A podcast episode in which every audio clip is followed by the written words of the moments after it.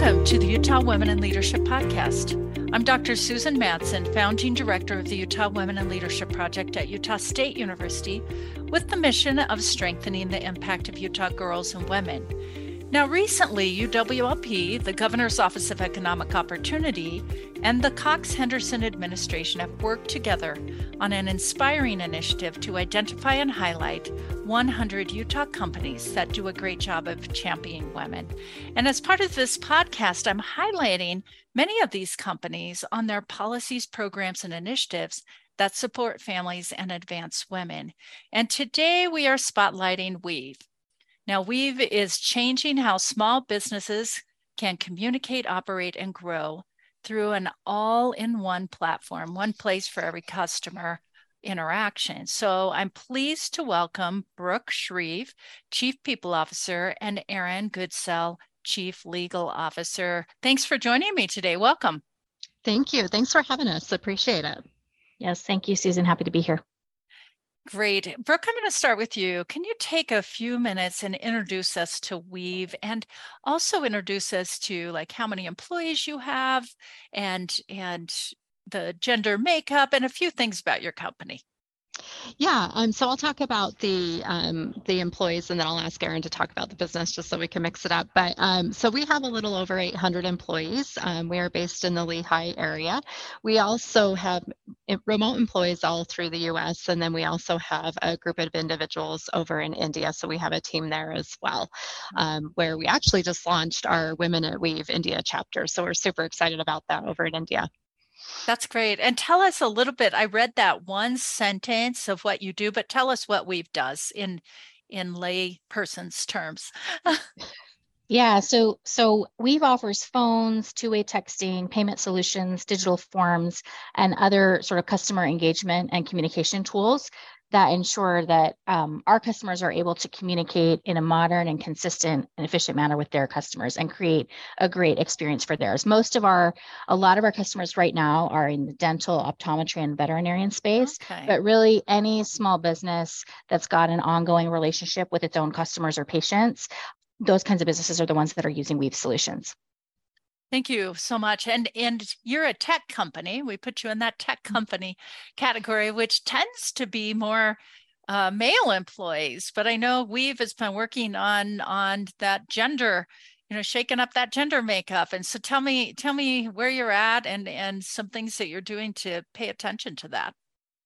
Yeah, um, so we definitely are continuing to move the needle um, and get better and better at it. As it, as you know, we we watch our benchmarks and we're right within line of the the Utah benchmarks when it comes to women um, in the tech space. But we still feel like let's keep going, um, and we have some work to do. But we um, I'll just kind of talk about some of the benefits that we have. And yeah. I think first off is just parents. Um, parents are a big deal here in Utah. And so providing parental benefits to our employees, both male and female. Um, one of the biggest things that we do is we do a, a sizable baby bonus um, for our oh. employees.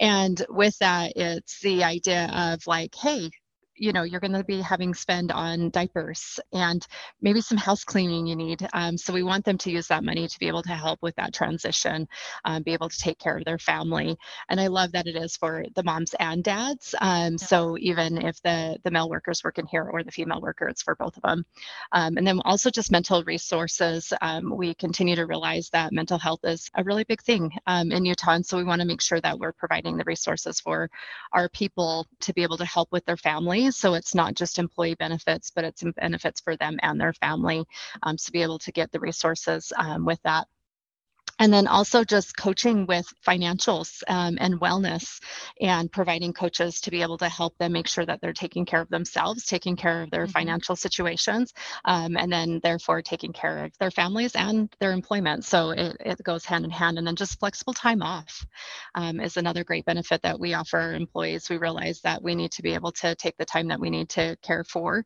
and do the things that we need to do. Also just unwind. And so we want to make sure we're providing that flexible time off um, and then the other thing that let's we, let's stop yeah. stop there and dig in a little bit, Erin. Yeah. Yeah, tell us more about the flexible time off and and flexibility in general, and how you think that's really connecting connecting to your female employees and and as brooke said males too right more more males want this as well erin yeah. So one of the things that actually attracted me to Weave was our people first culture. It's our motto. You see it everywhere in our building.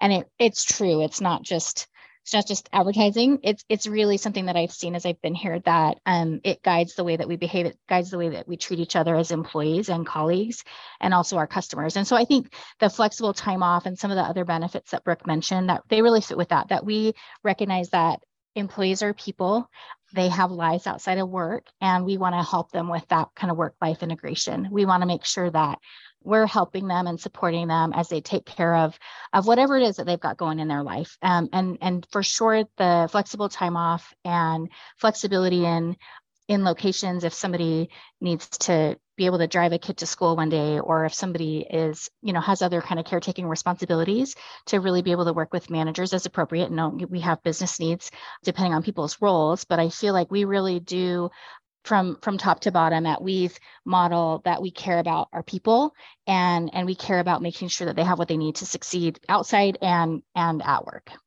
So I love how your answer really in, integrated with the culture. I mean, you can't just have these benefits. I mean, that's people accept benefits, right? But you're saying there's really some alignment then between the culture and then what you're offering. And and do you feel like your employees are seeing that connection? Absolutely. We hear a lot of feedback from our employee engagement ser- sur- uh, surveys with oh, just oh, good. It's about the people. We know that um, people are first here, and that's really important to us.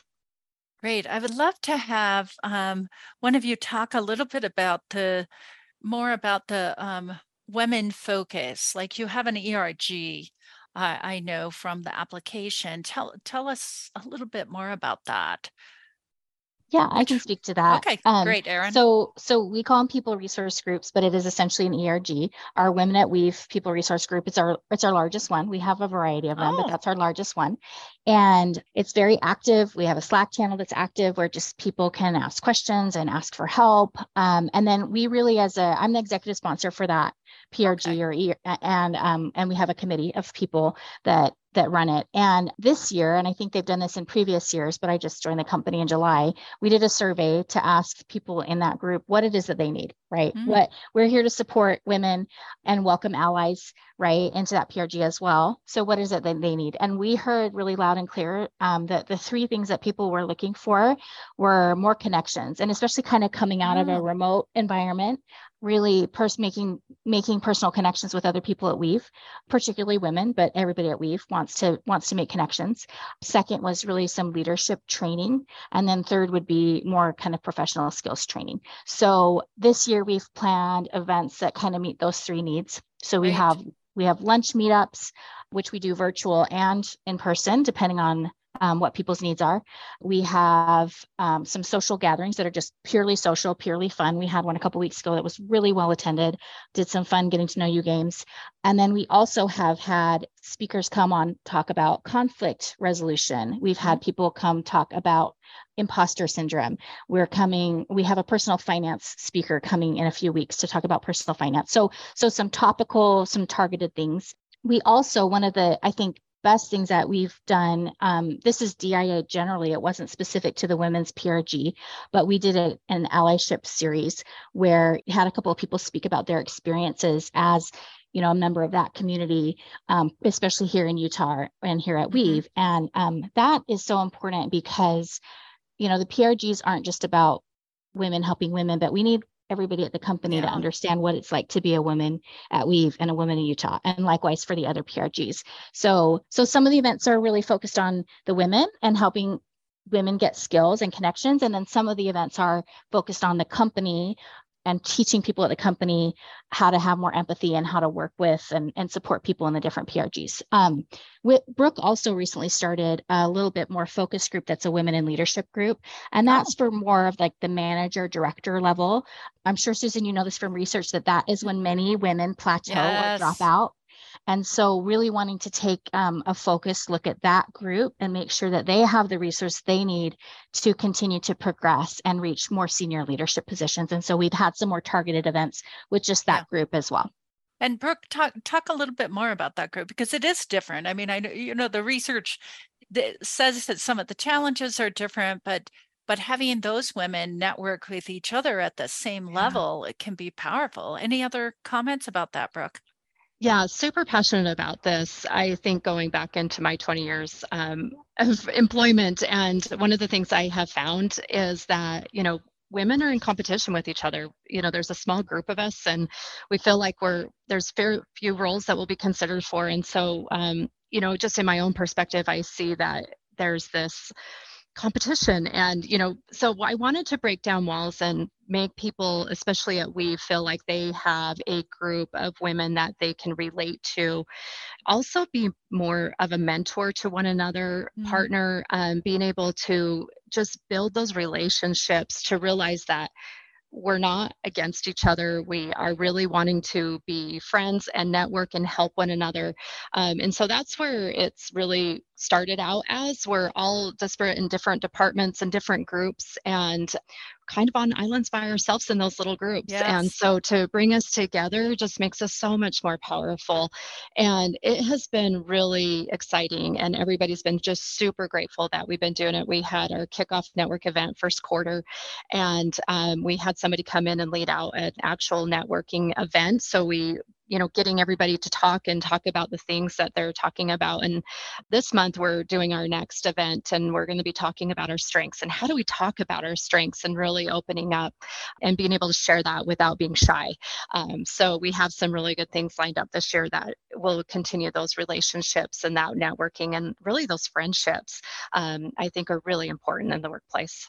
I love that. And I love that you're you paid attention to that because oftentimes, especially, well, not just in Utah, but this comes from the literature and the research as well, that oftentimes when you're not used to seeing very many women in certain roles, then it becomes kind of the scarcity mentality because you think, oh, if this woman leaves, then there's only a spot for one more woman. When in reality, there's a lot of spots for a lot more women, but we're used to doing that um, uh, saying, oh, there's just, you know, one more spot when in reality we just have to kind of open up into that abundance. So i appreciate you doing that or talking about that. Any other programs or policies or practices or anything you would want to highlight that we haven't touched on thus far I'll let Brooke speak to some of the policies. I just a couple more observations about my time here. One is that, and this isn't a formal program or policy, but it is an attitude that I think is really important. And I think our leadership is very aware. You know, you mentioned when you don't see that many women, and that might have a scarcity mindset effect. It has a lot of other effects too, right? Yeah. So I think we're very mindful of who's presenting at company meetings, who's presenting at quarterly business reviews, who's presenting to the board of directors, and are there opportunities to open that up a little bit more, even if it means going maybe more down a level or or being a little bit more creative about who we get to speak because I think it's really important that we number one give women and other underrepresented groups opportunities to speak um, and number two that we give everybody else the opportunity to see that happening. So i think that there's a lot quite a bit of thought put into planning those things so that it is the default if people don't put thought into it it can end up being a lot of men. Um, but but i feel like we're quite thoughtful about that. And so that's something that's important to me. I would say that the other um, the other thing that I see that I love is um, we actually have a parent PRG. Um, oh, and I okay. love that. I've not seen that at other companies. And I was, you know, even when I first joined, I was like, oh, that's interesting. And what I love about that is that um, in my experience at other places, the women's PRGs become very mom focused. And that's fine. Like there's a place for that. But I love that we actually have a parent PRGs where men and women yeah. recognize that we're all parents we all have kid stuff and the men are very active in that group they're asking for oh, advice about awesome. potty training and oh. taking your kids to disneyland for the first time or on an airplane and i i love that i feel like i've connected with lots of men and women at weave through that group and then uh, yeah those questions can still get asked in the women's prg but it kind of gives a little more space in that one to yeah. be about a full range because it's not just motherhood that impacts women. There's a lot of things, right? So that's something else we have that I think is a little bit unique and has had a really positive impact on the culture. I, I like that. You have to be intentional with those things to mm. pay attention because there's a lot of women who are not mothers or are a little bit older like me and and I don't need to be in those little kid conversations or even teenagers. I mean, I I do because I study this, you know, girls and women, but uh, but that helps open open those conversations. I like how you said that. And Brooke, any other things you would like to highlight? Yeah, I think from uh, just what else we're doing, I think it's important to understand that we're also doing leadership training. So we yeah. really are diving diving deep into allyship and how to be better allies. Um, we did just last year worked and partnered with Paradigm and did some training with our leaders on allyship. And then, as Erin talked about, we've done these um, series, but we've really encouraged our leaders to attend and just listen, watching their faces, just like, wow, these are great um, stories and being able to learn from those stories. But also, we're continuing those conversations and really talking about allyship even this year.